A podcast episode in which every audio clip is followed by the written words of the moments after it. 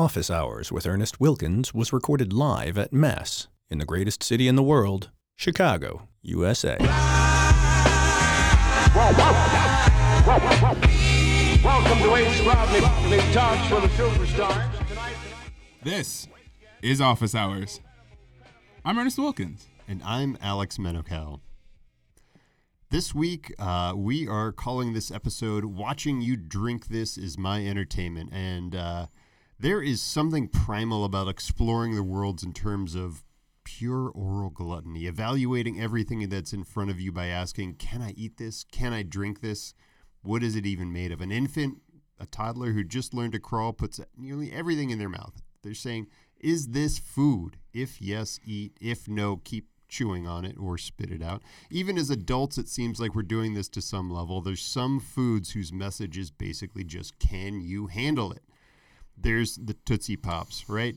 Remember that commercial? How many licks does it take to get to the center of the Tootsie Pop? The world may never know. Which was, by the way, the most frightening thing that I could conceive of as a child. Like, the, that was the first thing that really scared me when I was a kid because, you know, this is Cold War era. The idea of the world may never know. He's basically saying the world is going to end. Anyway, so there's things like the Jawbreaker, whose challenge is in its name, right? There's there was a pizza place in St. Louis when I was in college there where they offered a thousand dollar prize if you could finish their square yard pizza. The thing was all bread. It was nasty. I saw a couple people try this. Not recommended. Half the sushi places you walk into have a challenge roll or some some kind of huge spicy wasabi roll, right? And eh, any middle of the road steakhouse, you're you're gonna be bound to see something like a five pound burger, which is free if you can finish it. For whatever reason, all over the world, we're constantly challenging each other with food, saying, I bet you can't eat this. It's some kind of food cultural handshake, right? And this brings us to the niche of challenge liquors. When I was a, a teenager in, in Philadelphia, my neighbor, whose parents were Bosnian, shared a sample of Bosnian moonshine, right? He said, Go get a teaspoon, and I bet you can't even handle that. I came back with a tablespoon, and let me tell you, I regretted that. If you've ever had a friend order a round of fireball, if you've ever uh, tried tequila, right? Shoot it, lick it, suck it, right? There's a reason behind that. Kirsch, right? The cherry liqueur from Switzerland, Aperol. We could go on and on. And here in Chicago, we have our very own challenge liquor, Malort. Our guest today is Sam Mechling, culture, cultural ambassador of Jeppson's Malort. Welcome to the show. I'm very happy to be here. Thank you very much. That was a very like fantastic. Like I felt like I was on an NPR show. Thank you. Thank like you. I, like the cultural. We're gonna lay in some. Really I, yeah. feel like you're on an NPR show all the time. So my question is this: It's if it's more if if Malort is about that moment uh, when a Chicagoan meets somebody who's never had Malort uh, and and pours a, a glass for him and watches them drink it. If that is the uh, the the the real value behind Malort, who is your customer? The person pouring the drink or the person drinking the drink? It's it's definitely both. You know, I think Malort would qualify as like extreme vetting. You know, and so, like, I mean, I- I'm one of those people that thinks that they should have a table of shot glasses, like at the airport when you get off the plane. Yeah, you know, and if same. you can't take it, you know, you got to get back on the plane and fly back to St. Louis or whatever. Like so, get- getting your passport stamped. So the Malort customer, like you've got the exhibitionist type, you know, that likes to give it to their friends, you know. Uh, then you have someone who just drinks it because they just like it without any sense of irony. And those are going to be kind of the person who's like got a thirst for culture, you know. He's the, the collector of things, you know. He's a little bit eccentric, you know, and his value proposition to his friend group is that he brings new stuff to the table. And so he's probably the guy that will take it with him when he travels, you know. And uh, he's the one if they've got like a co-ed softball team and you like bunt or something like that, he'd be the one giving you the shot of Malort, you know. It's kind of you kind of weaponize it in that sense, you know. but it is um, it does have a real cultural background. It's not something that was just invented for pain like last year. I mean, it's been around for over 100 years. So So really quickly for the folks who haven't had Malort before or don't necessarily know, because we have strangely we have like two people in Australia that listen to this podcast. So shout out to you, by the way. Um, but can you kind of give us the brief history of Malort? Yeah, so Malort came about uh, right before Prohibition hit. Uh, a guy named Carl Jeppson was a cigar maker. He lived on the north side of the city. And for him, smoking cigars as often as he did, his taste buds were pretty shot. But he knew that his old recipe of Malort from back home was bitter and brusque enough, as they say, that he could still kind of detect it, you know. So it's kind of like I don't know if it was Beethoven that bit onto the frame of his, of his piano so he could still hear, you know. so it's yeah. like the last thing he could detect. Um, and when Prohibition hit, you couldn't sell booze, but there was a provision in the Volstead Act that you could sell medicinal alcohol. You could go to Walgreens and get a prescription for a bottle of whiskey, you know. And so he figured in his mind, what could possibly be more believable as medicine than this wormwood product that he had? And he was right in a sense because wormwood gets its name from the fact that it can kill uh, stomach worms. And so back in the day, I doubt like the health department was as rigorous as they are now. Shout out to Upton Sinclair. yeah, so people would just not quite feel right or they'd lose weight or whatever. And if you could get a half a bottle of Malort down, you'd probably kill the thing that was giving you the trouble. So, so that's basically what made it start. But after Prohibition, I mean, there's really no reason why it should have continued to exist, you know, because it kind of outlived its usefulness in some way. But by then, people had already woven it into their culture and and um, it was just one of those things that was just uniquely Chicago, and um, yeah, we just couldn't let go. So, so it, it proves out the idea that it has an audience besides, uh, outside of its intended original audience, right? So it's quote unquote gone viral. I mean, it's it's become a piece of the culture, but it is more than just that uh, that novelty, right? People people really drink it. Yeah, I mean, it takes a special kind of person Yeah. to, to enjoy it, you know. Um, but if you just look like within other food trends, like how they have like the like the the notion of like ghost pepper actually being used for flavor now, when it was just like a challenge pepper at the beginning, people's Nashville taste hot buds chicken, like all that stuff. Yep, exactly. And then you look at the way beer tastes now, you know, with like intensely sour beers and hoppy beers. I think people, their palates are just a little bit more adventurous, little, maybe a little bit tougher, even. So that's interesting because I think a lot of people that I've talked to in the food and drink spaces, you know, they go overseas and it's like, oh, American palates, like they want chicken fingers, like they don't know what they want. And I feel like Chicago being kind of a uniquely, I think we have a very strong international presence just in the neighborhoods. I think Chicagoans, and maybe that's why it's as successful. Like we're really into like, ooh, this is a funky little thing. Let me try it. But I think the other piece that I'm interested in is since it's been around forever, but I feel like in the mid 2000s, I want to get a sense of what happened in the mid 2000s to the point where, because like what I'm noticing culturally in conversations that I'm having on the street, people who are moving here, you know, there's a lot of people moving to Chicago these days. People moving here are looking at it as this is a thing you have to do as a Chicagoan. Do you have like an, a moment or like that that moment where that became a thing that happened? Yeah, there's a couple things that happen. The one that that just through like a Google search, you can kind of set your time frame on it. Is uh, there's a humorist named John Hodgman. I don't know if you're familiar. He was the PC and the Mac and PC commercials with Justin Long back in the day. Judge John, yeah. Yep, he's yeah, he's got a great podcast. He's just a really funny guy. And, he's, uh, you know, if he wants to guest on any podcasts, I mean, that'd be great. Yeah, John Hodgman, pull up. Yeah, and, and, and he uh, would do these live shows, and someone brought him a bottle of Malort just as like a gift, and uh, he loved the idea of it so much that he would bring it to other cities, and especially in Chicago, he would basically get the cap and then just throw it into the crowd, and then just put the bottle out there, and basically everyone had to finish it before he would like move on with the show. So he basically just got a knife and just stabbed all the life rafts, you know what I mean? Burn the boats. Yeah, burn the boats. Burn the boats. Can't cap it up. That's actually uh, a buddy of mine. He calls it the fun stopper, the cap on a bottle. So, you know, There you go. get rid of that. Yeah, you don't want one of those. Right. No, who wants a fun stopper?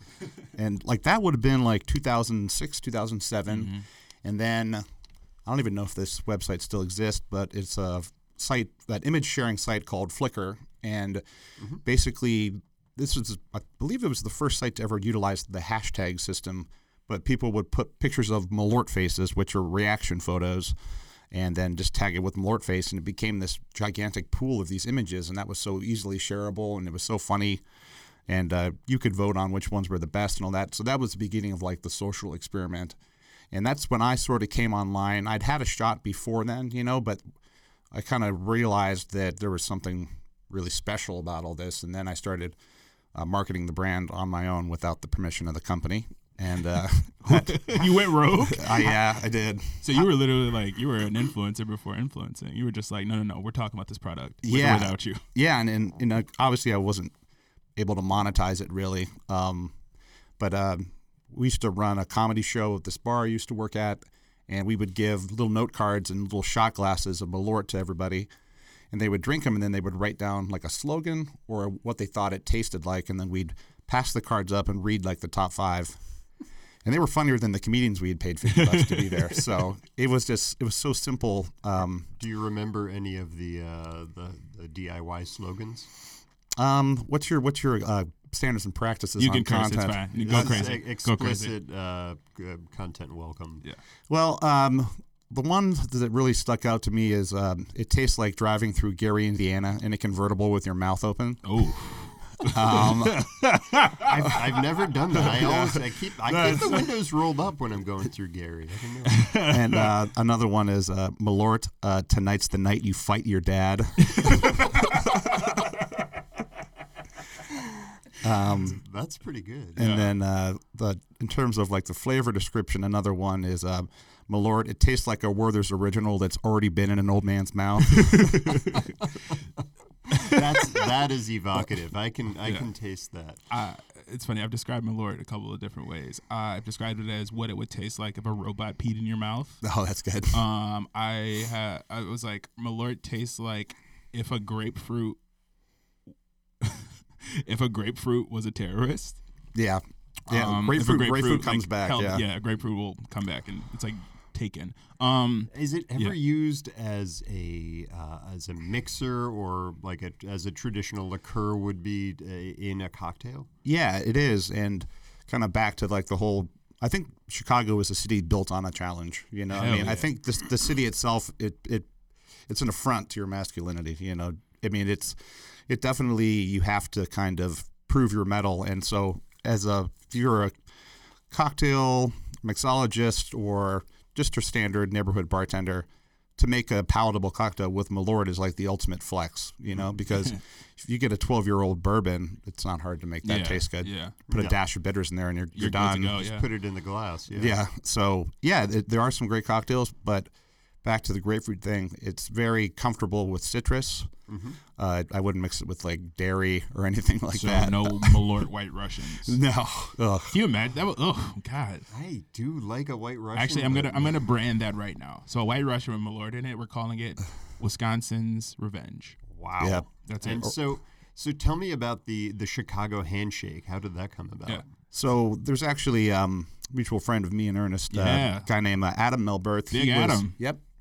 Uh, the Viking, yeah. He was um, working for Old Style, and um, the two of us just thought that these two iconic Chicago brands, like, how are we going to make one plus one equal three on this? And so we decided that there's a history of challenge coins, which were used by the military, firefighters, police officers, and we thought that when it comes to Malort, like there's no strangers in foxholes. Like everyone is pretty tight because they've experienced this like light trauma together, you know, by doing these shots. PTSD. And um, so we got those these beautiful like enamel um, gold, not really gold, but they're gold um, tinted coins, and they had a serial number on them. So the lower the number, that means the the um, the faster you were to get them because Yeah. it was a scavenger hunt essentially. We had five different bars in the city, and you get a little passport, and they would stamp it, you know, like a sub, like a Subway sandwich card or whatever. And then at the last bar, you'd get your coin. So it was like wasn't given away for free. You actually had to show some initiative, and I think that was a good kind of kind of limiter to make sure that it wasn't just people just grabbing them by the handful, you know, Yeah. selling them on eBay. I still have my coin number 007. Wow. Yeah. I, That's That's a good one. Yeah. Um. I- to I- that point, though, really quick. Culturally, I think one of the things that's interesting around a city like Chicago, we always say, you know, it's the biggest small town. Excuse me, the biggest small town in America, and I think that kind of ethos is something that has endeared Malort to a new generation, the kids who came up underneath us, who are now like, that's a thing you do. hmm you get a shot of Malort in an old style. Now you're a Chicagoan, and so what I've I, I'm kind of impressed because I think it's a because I was so close to it, but also b because watching culture affect business in real time is not something I think a lot of people see, and so it's cool to be able to say like, no, this is a cultural event that is now leading to people purchasing this thing. I, for one, have definitely taken it when I go to New York or LA to mess with people. We took a bunch of bottles down to Austin, Texas for South by and just like went in a bar and a guy was like, Are you trying to like mess with us? Like, what the fuck? like, but I think the business of cultures is so important, but you need the culture first. Yeah, it has to be tethered to something real, and um, and even then, it's still really tricky because people, consumers can sniff out something that's bullshit really, really quickly. Especially in Chicago. Yeah, especially in Chicago, and uh, just it organically coming down to like Austin, for example. Now you can actually get it in Austin, and it's because that that that trail got blazed. Um, and so it, it was never like we had like salespeople going down there and all that stuff. It just it really sprung out of just genuine sharing And one of the things I always when we tell people about Malort who don't live here is the fact that it's only well that's interesting to know because I think a lot of people assume it's only in Chicago, which I think also adds to the cultural mystique. Like it's you know it used to only be sold here. for yeah for 90 years you know Yeah. and then eventually we just decided that, you know there's chicagoans all over the country you know what i mean and they they'd get homesick and there's really no mm-hmm. effective way to have it mailed to you you can't really can't Yeah. mail booze it's Yeah. just really hard so we decided you know we'll just put it in a few liquor stores there and see what happens and then it ended up in some of the bars but no matter where it went it was always connected to chicago in some way it doesn't just spring out of the ground it's always somebody that's already there So to that point, I mean, is it so? Where is it? Is it what states are, is it sold in now? So right now, I believe if this is the complete list, so it's um, it's going to be Illinois, Wisconsin, uh, Delaware, which is basically DC. Um, it's in Louisiana for New Orleans uh, specifically, um, Texas, Kansas, believe it or not, Wow. and uh, Missouri, I All right. believe. And there might be we're adding them all the time. So I mean, all those places have concentration. I can think of at least two Chicagoans I know in every single one of those cities or states you mentioned. So it's like it makes sense that the footprint still tracks to like where Chicagoans are. I mean, they all have WGN. It's everywhere. So it's true. I mean, wherever WGN is. There's Cubs fans all over the country just Yeah. because by virtue it was like it was the Atlanta Braves and the Cubs because it, that's the, the only the, the only ones you get. Yeah. Yeah. So that's that's so fascinating. So I think one of the things I'm also really excited to learn, and and and feel free to provide some insight on this, is when it comes to the work that you were doing around like making this more of a cultural, you know, icon within the city. Did you find that it was easier to go into a bar and push this stuff because they already had some sort of familiarity with it? Yeah, I mean, the thing about you know when you're selling alcohol, you have got on premise, which is basically where it's like a bar, or restaurant, and then off premise, which is a liquor store. And so, off premise was always a little bit harder because the person would buy the bottle and they would just leave and do all their experimenting and mirth and, and, and mayhem at home. But the bar, it was actually enjoyed on site, you know, where the bartenders could watch groups of people do it, and so they just had a higher sense of awareness. Where liquor stores, it's it's just it's a little bit more removed from that, and so bars were always a lot easier. Um, and then you can't really sample like at liquor stores, like you like the clerk probably isn't going to do a shot, um, but in the bars, you know, you go to like the bartender and say, you know, who's your biggest cheapskate customer, you know, and they go, oh, it's Dave at the end of the bar, and I'm like, here, why don't you give him a shot of this? And so you give the bartender like this little toy, you know, or weapon or whatever you want to call it. And it starts there, but eventually it'll land in the lap of somebody that genuinely likes it for what it is, you know. But the the entry point is always is, is the challenge aspect of it, because that's that's what it's going to take us around the world, you know. So, so if the challenge is the essence of the brand, right, and and part of that is is wrapped up in the the flavor, right? Um, if the challenge is the essence of the brand, where does the brand go from here, right? I'm thinking if if you are a brand strategist or if you're you know who you are, a cultural ambassador, um, thinking about different ways that the brand can can be a challenge. Like, is there a uh, a future in Malort uh, outside of the the traditional bottle and at the uh, bar or liquor store? Well, yeah, I mean, so essentially the message won't change too much. It's just going to be kind of like a little bit of a pivot. So the challenging aspect of the liquor, it was at first it was like, oh, this liquor is so bad. But for the people that drink it and enjoy it, it's not about how bad the liquor is. It's about how strong and how special you are as a consumer that you can enjoy it. And so it's not a complete 180. It just kind of changes the the method um, and the message. You know. Gotcha. And and as far as like other like uh, like how is how is Malort is Malort made still in the traditional method uh, here in Chicago? Yeah, and Carl Jeppson's recipe hasn't changed since like 1909. So it's made what you would have today would taste almost exactly the same as what you would have had back then.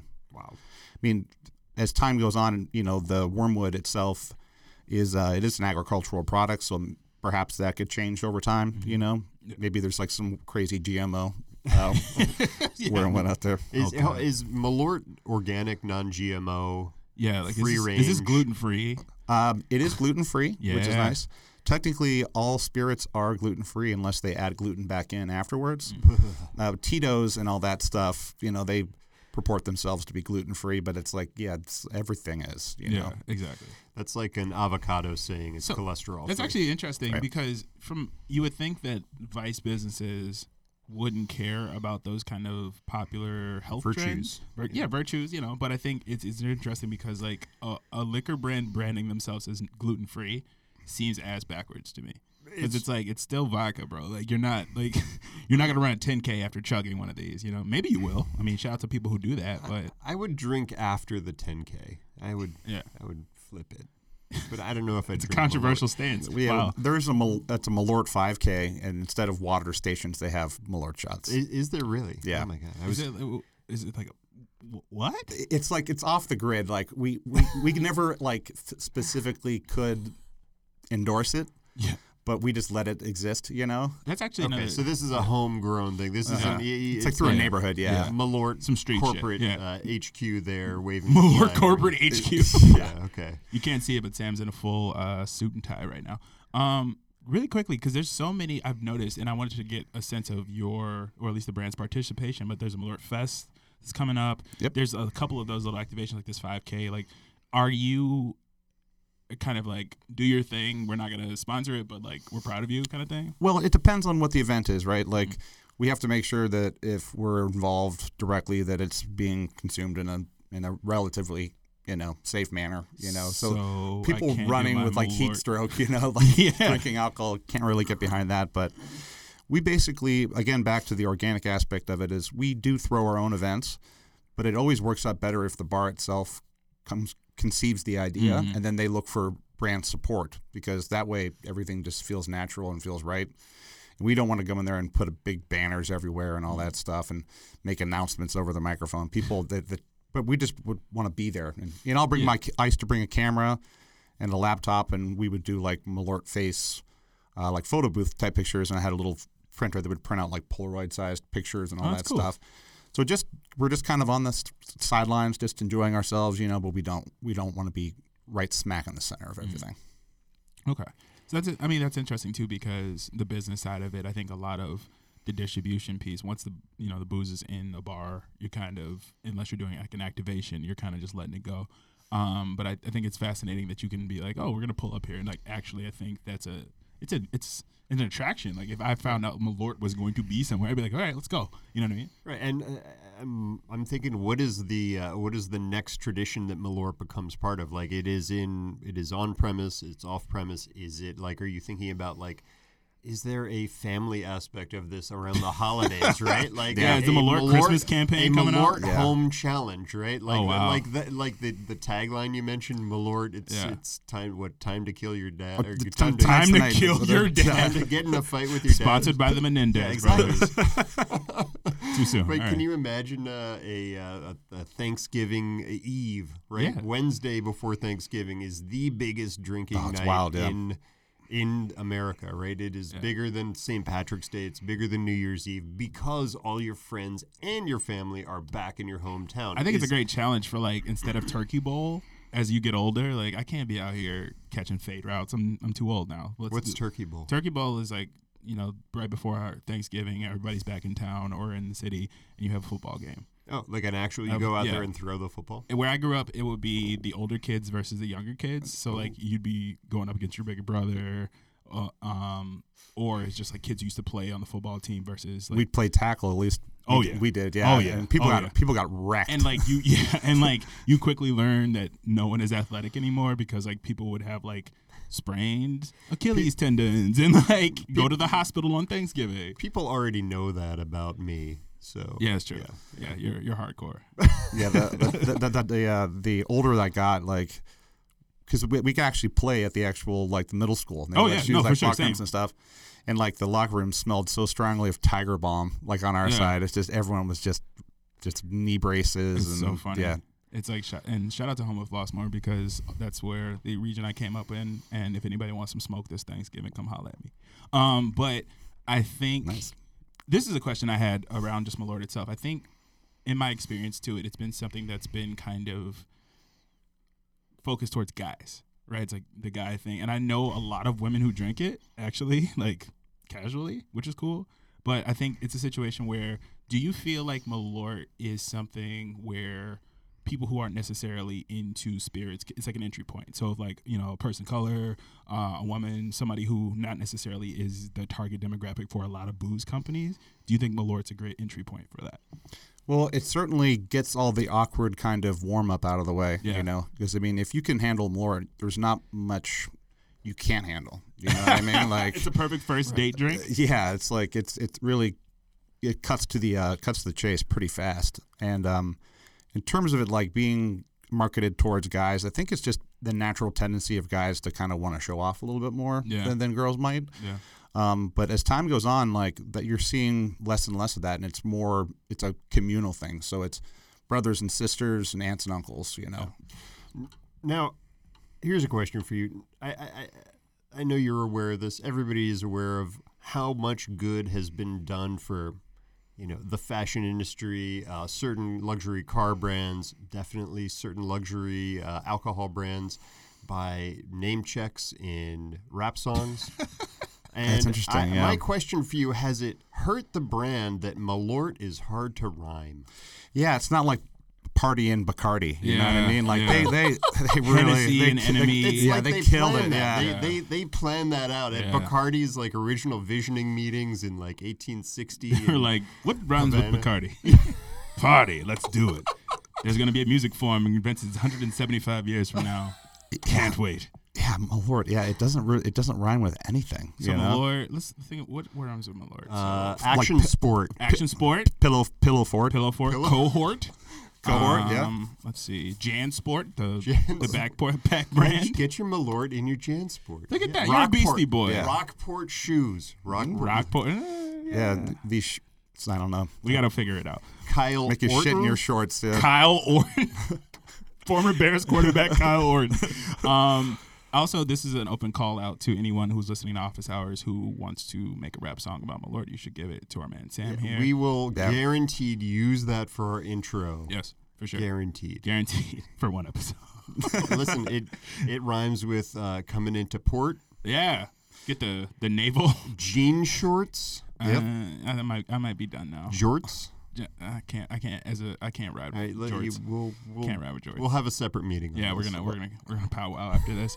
Um, Sam, one more thing that I really need to address, and I'm really excited about it. Malort has some of the most interesting partnerships. There's a Malort hot sauce. hmm I mean, can you talk to some of the the strategy behind the partnerships? Because I know a lot of boozes. You see it now. Where like put bourbon in your barbecue sauce, and it's like that makes sense, right? Yeah. But with Malort, like, what is the strategy behind who you partner with? Well, we're lucky enough, or at least I'm lucky enough that I I know most of the the people that activate the brand on their own and on their own time. So we don't get like truly cold calls very often. So when I'm hearing from like um, the guy who does the Malort hot sauce, you know, uh, Kyle Jansen, he's a friend of mine. So it was easy to say yes to that because I know he's an honorable guy. I know he makes good stuff. Um, we haven't quite had that thing where like someone kind of comes out of nowhere with like a really big proposition, you know? Like there's been a couple like TV shows like that show Easy, the Joe Swanberg show. the show that like everybody's like, "Oh, that's not real. I'm like, yes, it is. It's all of you. It's all of us. It's fine. That's all the bars we go to, Yeah. you know. Um, so just little things like that. Like it was in the movie Drinking Buddies, you know, with Olivia yeah. Wilde and all that stuff. yeah. So that's that kind of stuff. That that makes me really happy. But yeah, if I don't know. We've worked with Three Floyds where we barrel aged some Malort and we gave them the the barrel that was kind of kind of sopping wet with the Malort and they put uh, their Dark Lord beer in there, and that was two really big, iconic Chicago. Yeah. Even though it's you know in Indiana, but that's the main market. Is We here claim it. for That's, us. that's down by Homewood. We claim Dyer. We, we show them Or love. Hammond? Is it Hammond or Dyer? Um, it's um, Yeah, yeah. it's Hammond. I It's believe. Hammond. It's Yeah. fine. We shout out to N- Oh, Munster. Munster. Munster. That's what I, yeah. I'm an idiot. Um, okay. So have uh, how about the tattoo scene? Has anyone got a Malort tattoo? Oh yeah, there's like about a hundred of them that I'm aware of. Yeah. Nice, nice. So now is that when it comes to like this is a nice springboard and like the idea of c- customer loyalty, right? I think you have an advantage in that Malort brand evangelists, people who love it, people who make their people take shots, people who make strangers take shots, are the most diehard MFers I've ever seen in my life. And so I think to that extent, there are a lot of brands in any any space that want that kind of brand evangelism. I mean, it doesn't seem like you're out here like grabbing influencer A, B, or C. You're just saying, "Hey, this is a thing we have. You know, get with it or don't." How was that intentional? Well, I, I think the reason why people are so rabid about it and so loyal to it is because it's so so strange. You know what I mean? And it's not like they're like, you know, like looking out for its best interest. Like it's like an under. It's like it's not really an underdog necessarily, but I mean it. It's hard to like think of someone getting like uh, an Oberweis two percent milk tattoo. You know what I mean? Like it has to be something that is really intense and really unique. And I think it just it's just it's built into the DNA of the thing. That's awesome. Yeah. All right, so last question, and then we'll let you do your thing here. What do you feel would be the perfect brand to partner Malort with? It could be any brand ever.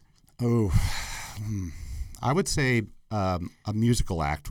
Like I would say, Gwar would be pretty good. Hell. What yeah. about Gary, Indiana? like Freddie Gibbs, Like a a official the uh, official drink of Gary, Indiana? the official. well, I uh, mean, I think you could. I mean, liquor wise, you can make a claim for it. The official drink of Chicago, the official.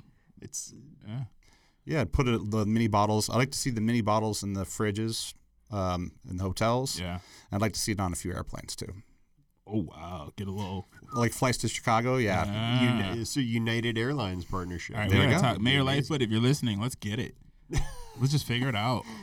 Uh, but and I'll I'll leave you with this one. This is not a this is not a partnership at all. It's just really strange and fascinating.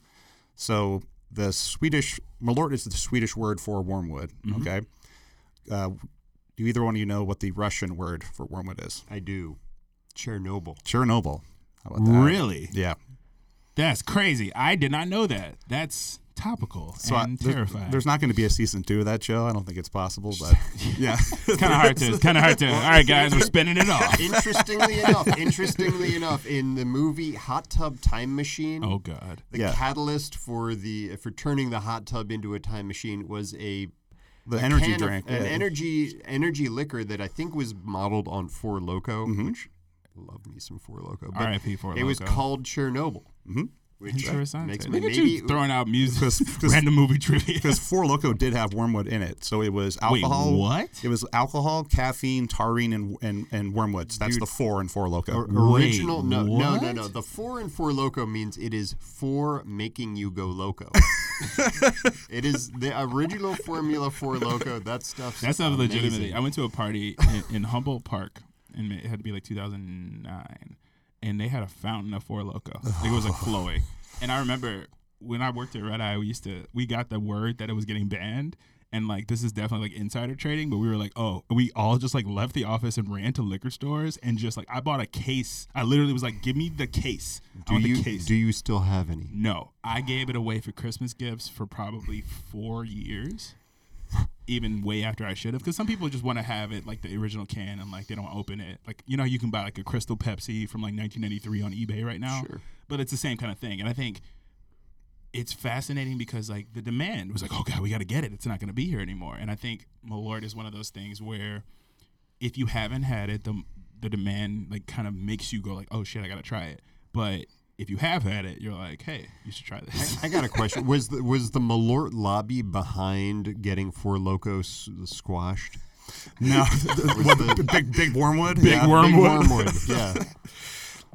I can't. Uh, I can't Yeah, yeah, comment come on on. that. Oh, yeah. No, no comment. You're gonna All get him right. whacked. What are you All doing? All right, Sam. Thank you so much for being here, man. We really appreciate your time. This is a fantastic interview. I really appreciate learning a lot more about this drink that I still drink somehow. But I, I promise you, if you know me in real life and we go to a bar and you've never been in Chicago before, you're taking a shot. Just get used to it. It's okay. It's fine. It's fine. It's fine. gonna be okay. Yeah. All right. This is Office Hours. I'm Ernest Wilkins. And I'm Alex Menokel. We will see you next time. Bye. Hey, hey, what up, Tom?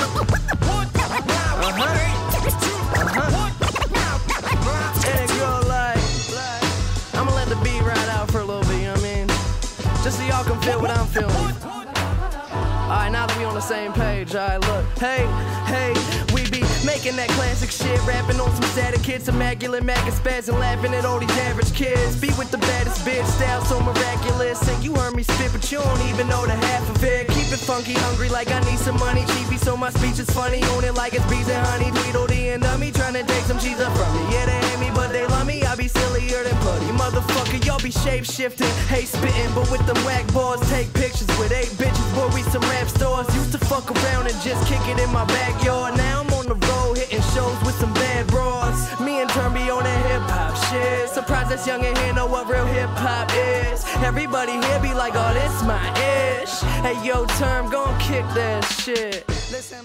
Office Hours with Ernest Wilkins was recorded live at Mess in the greatest city in the world, Chicago, USA.